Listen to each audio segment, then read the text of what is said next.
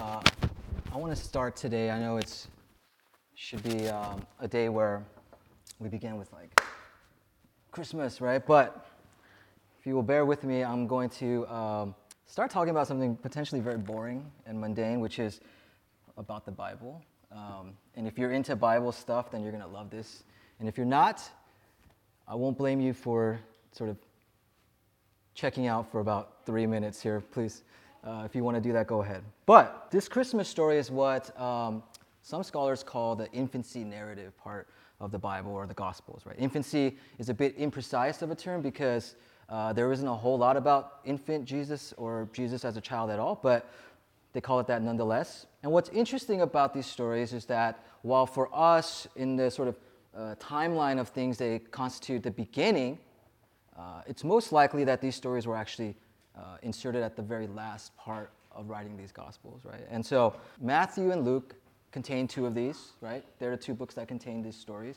Mark and John contain actually no such thing about Jesus being born or Jesus where Jesus came from and so forth, right? Because they start with Jesus. Mark starts with Jesus sort of just grown up, right? Pops up and is baptized, and that's Jesus. John, uh, which is, you can see as kind of the stoner gospel in some way, right?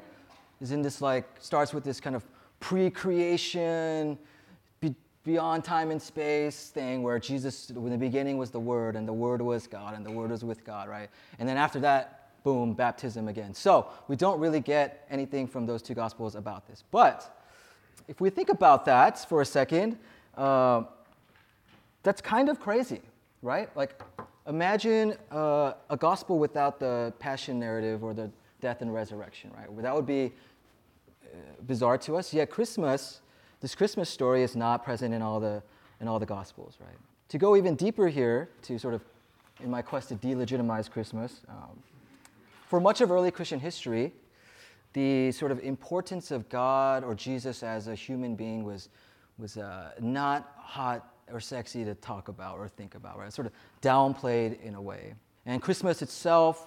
Um, the first recording we have of a nativity feast that becomes Christmas isn't until three hundred thirty-six. And so to me, when I hear that, uh, what we find is by actually caring about this holiday, by caring about this story, we're making a theological argument, right? We're trying to say something about who God is through this story. Right? And so we're making a claim, I think, here about incarnation um, and the very humanness of Christ. If we think about it this way, uh, the story then becomes to me something much more tangible, right? It has all these like fantastical, magical elements to it, right? Like things showing up, immaculate conceptions, and and shepherds. Well, not the shepherds are not that interesting, but angels and multitudes and stuff, right? But when we think of this story as telling us something about God's humanity, um, then it becomes really close in a way, right? Um, it becomes something familiar to us, right? We see a shocking and unexpected pregnancy. We see frightened teenagers. We see things about sexual and marital customs at that time. There's a big and ominous political backdrop to all of it. And then there's also just this little baby, right? And Christmas is, for me, this very dramatic thing about people, people and our bodies that we have. I looked over uh, some of the previous Christmas things we've done, and Neil, who was a pastor here before, preached a sermon, I think last year, where he said, it's not the spirit of Christmas, but the body of Christmas. I don't know if anybody remembers that, but that sort of closeness, right? That, that closeness we have in our bodies. Okay, I'm done with that Bible part, so come back to me if you've gone.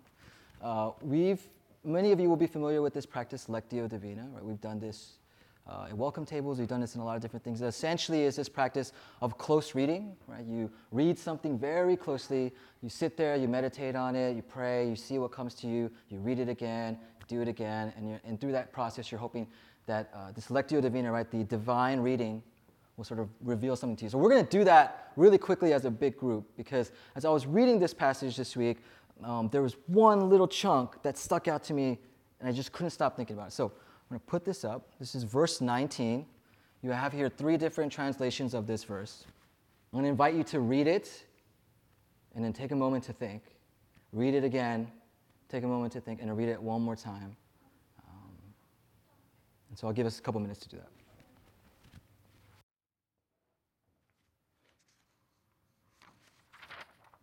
Okay, let's come back together. I want to offer an opportunity if you had something insightful, not even insightful, let's forget that word, uh, something at all to say, um, something that came to you, an image, an idea, a story, whatever it may be. Who would be brave enough to, to testify?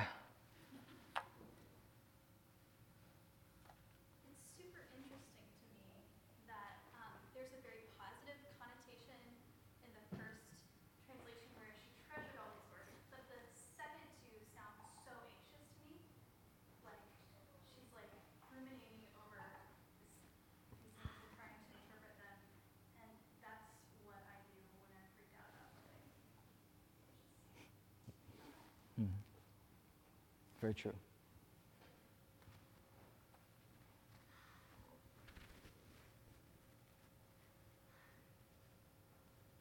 Anyone else? Yeah. I, so I read the first two. I think, like, just talking about considering what's happening in her heart felt very, like, visceral to me and very different than the last. Um, like the last. version felt so cognitive and very cut off from um, like that deeper place of consideration. Mm. Um, I don't like that last much. Contemporary English version. Patrick, can you say something about that? It's a, a version by uh, mainline uh, Protestant. It's a scholarly version. twentieth century? twenty-first century. They didn't do a great job for you, I guess. Anyone else? The last one seems very flippant compared to the other ones. Mm, flippant. You know, you wonder about what your kid said, and well, you're also wondering about what this angel said. Right.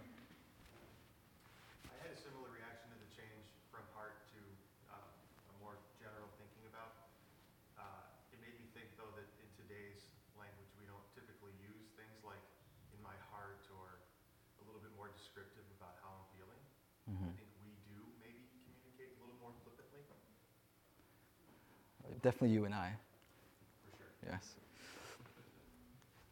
I didn't even notice that change, but I kept thinking about how they all start with but, and how it's telling this story, this amazing story, and this sentence always starts with but, which to me implies that like the second interpretation is the most accurate because it's telling these big and glorious things. So why would you say, but she treasured it? It seems like right. The but is like causing some discord. I too had um, a bit of an obsession with the but. In this text, I should say. Um, yeah, it was like, why, why is... now it's just going to become... Ju- why is this but here? This but makes no sense, um, and I'm very curious about this but. So that's, I think that's a good way to think about that. Second passage uh, is more, make, illuminates that but a little bit more. Rachel?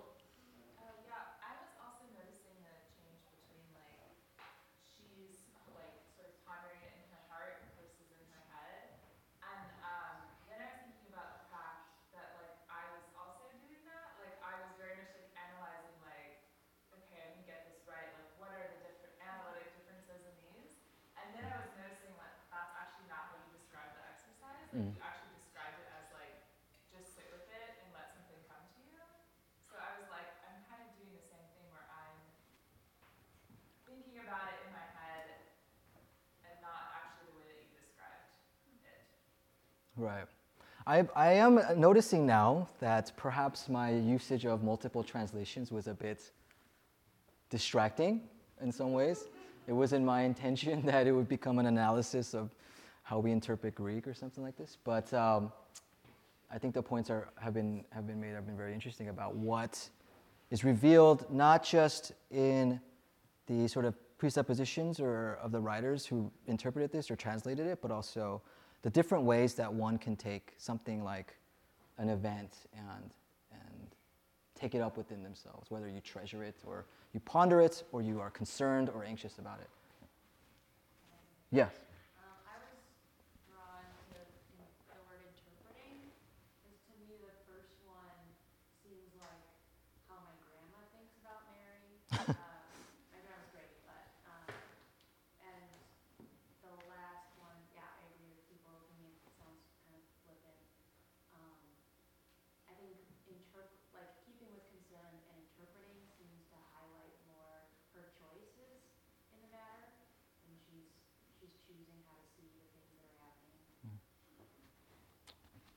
I like that.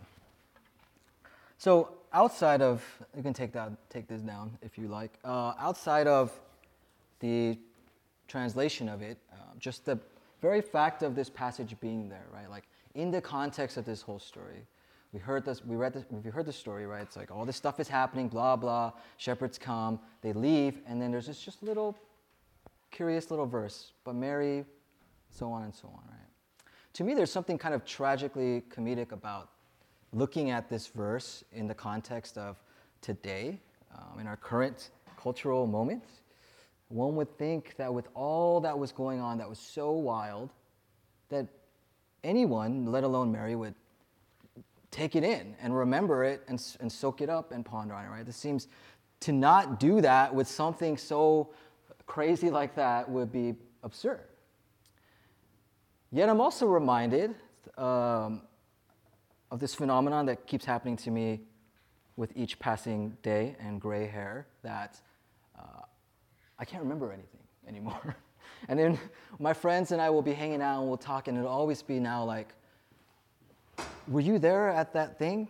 Or where where did we go that one time? Or whose birthday was it? Or why did she get mad at you? Or uh, this constant sort of memories that uh, leaking out of my head, right?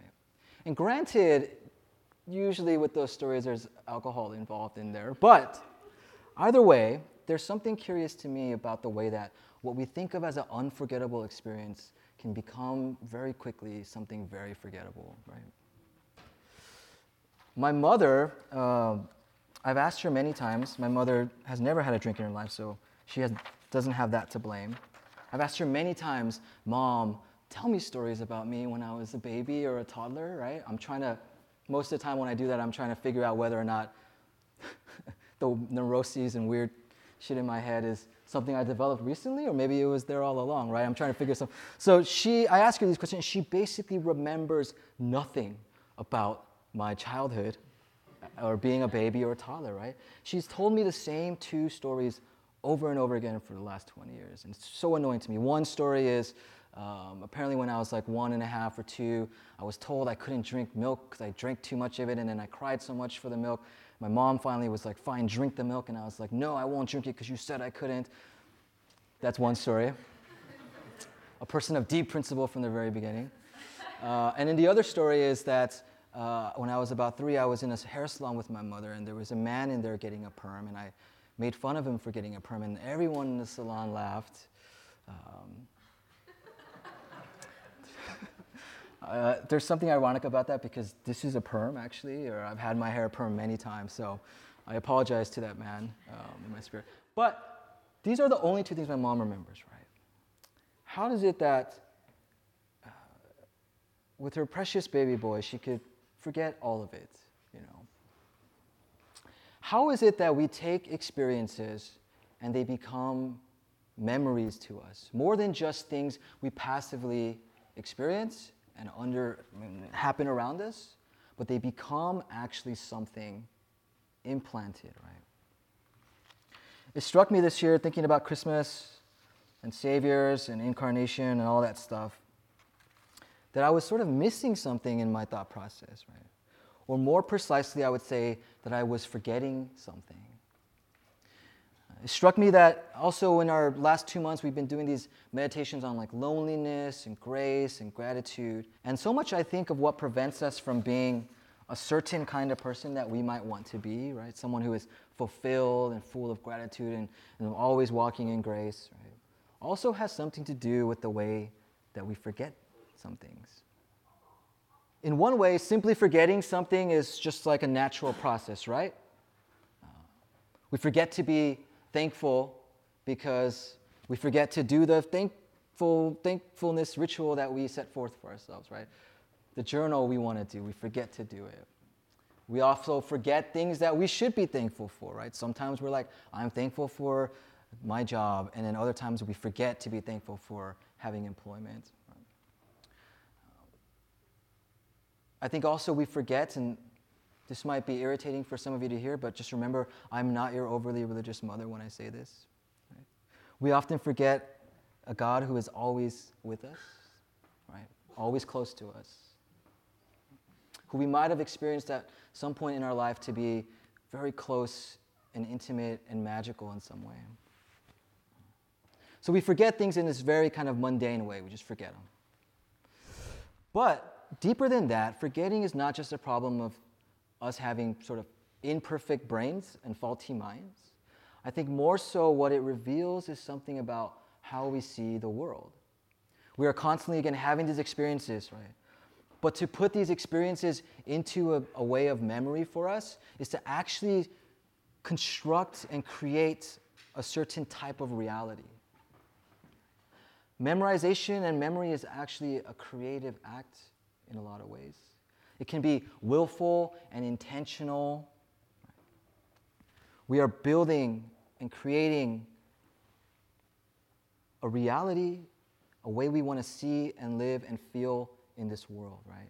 And this memory that we have, this memory we are constructing, right? It's what grounds us. It's what holds us. It's also what pushes us forward into the future. And all this big story, this little throwaway line about Mary, but X, this little key, I think, exists for us, right? Mary treasured these things. She pondered them. With intention and attention, she built a world she would choose to have faith in, right? A world where her child was a gift from God for all people. Those three translations, she pondered, she wondered, she interpreted her experience, such that it was more than just a thing that washed over her, right? But it was also that which would create something new for her. Right? In some ways, you can read the story and see Mary as this very passive character. Right? She's sort of just hanging out. The angel, angel shows up, tells her all this stuff, and then Joseph, you know, has to do this census thing, so he grabs her, and they go to Bethlehem, and blah, blah. Sort of dragged along in this story in a lot of ways. But we get in this little piece, this little verse, um, Mary's activity, right? Her claiming agency, her taking control. She becomes not just a character moved along, but she becomes a creative participant in this story. To treasure things, to build a storehouse of memories for ourselves, right? To visit and revisit again and again, to ponder, wonder, and interpret for ourselves. To tie it back a little bit to the, to the Bible nerd talk in the beginning, the Gospels themselves are a product of memory. Right? An oral tradition sort of passed down through time, eventually put to paper. Right? But putting it down on paper also cages it in some ways, right? I think for us, this question of the historical facticity or fidelity of these stories, um, which is often what we modern people are so obsessed with, is a misplaced way of thinking about these things. Right? What was written down for these people, the intention was never uh, fact in the way that we like to think about it today. Right? What they were doing was writing down a memory. They were writing down what people remembered, and what they remembered was worth remembering, something they could re-member, right, and re-invoke as well. They wanted to tell a story from their memory that would say something about a certain way that the world was, right, that could act as a foundation and a building block for the way the world could be one day for them. Right? Memory is a miraculous thing in this way. And this is the thing about Christianity that always uh, messes with me deeply.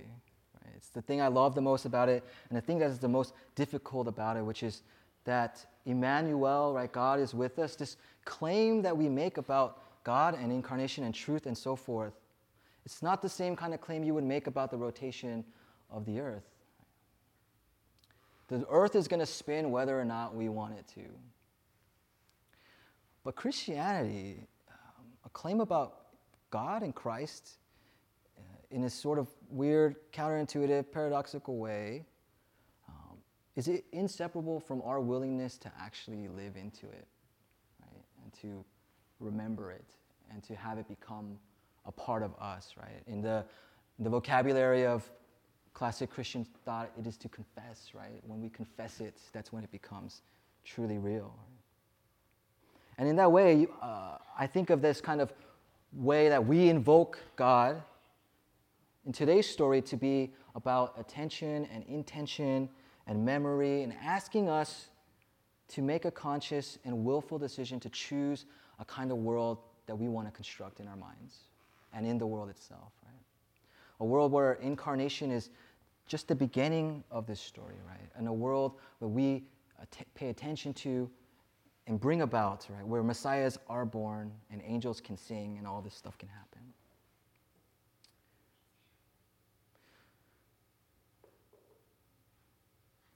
So this Christmas, this Christmas, um, what I want to challenge us to do, and what I've been challenging myself to do, is to not be passive observers of this story.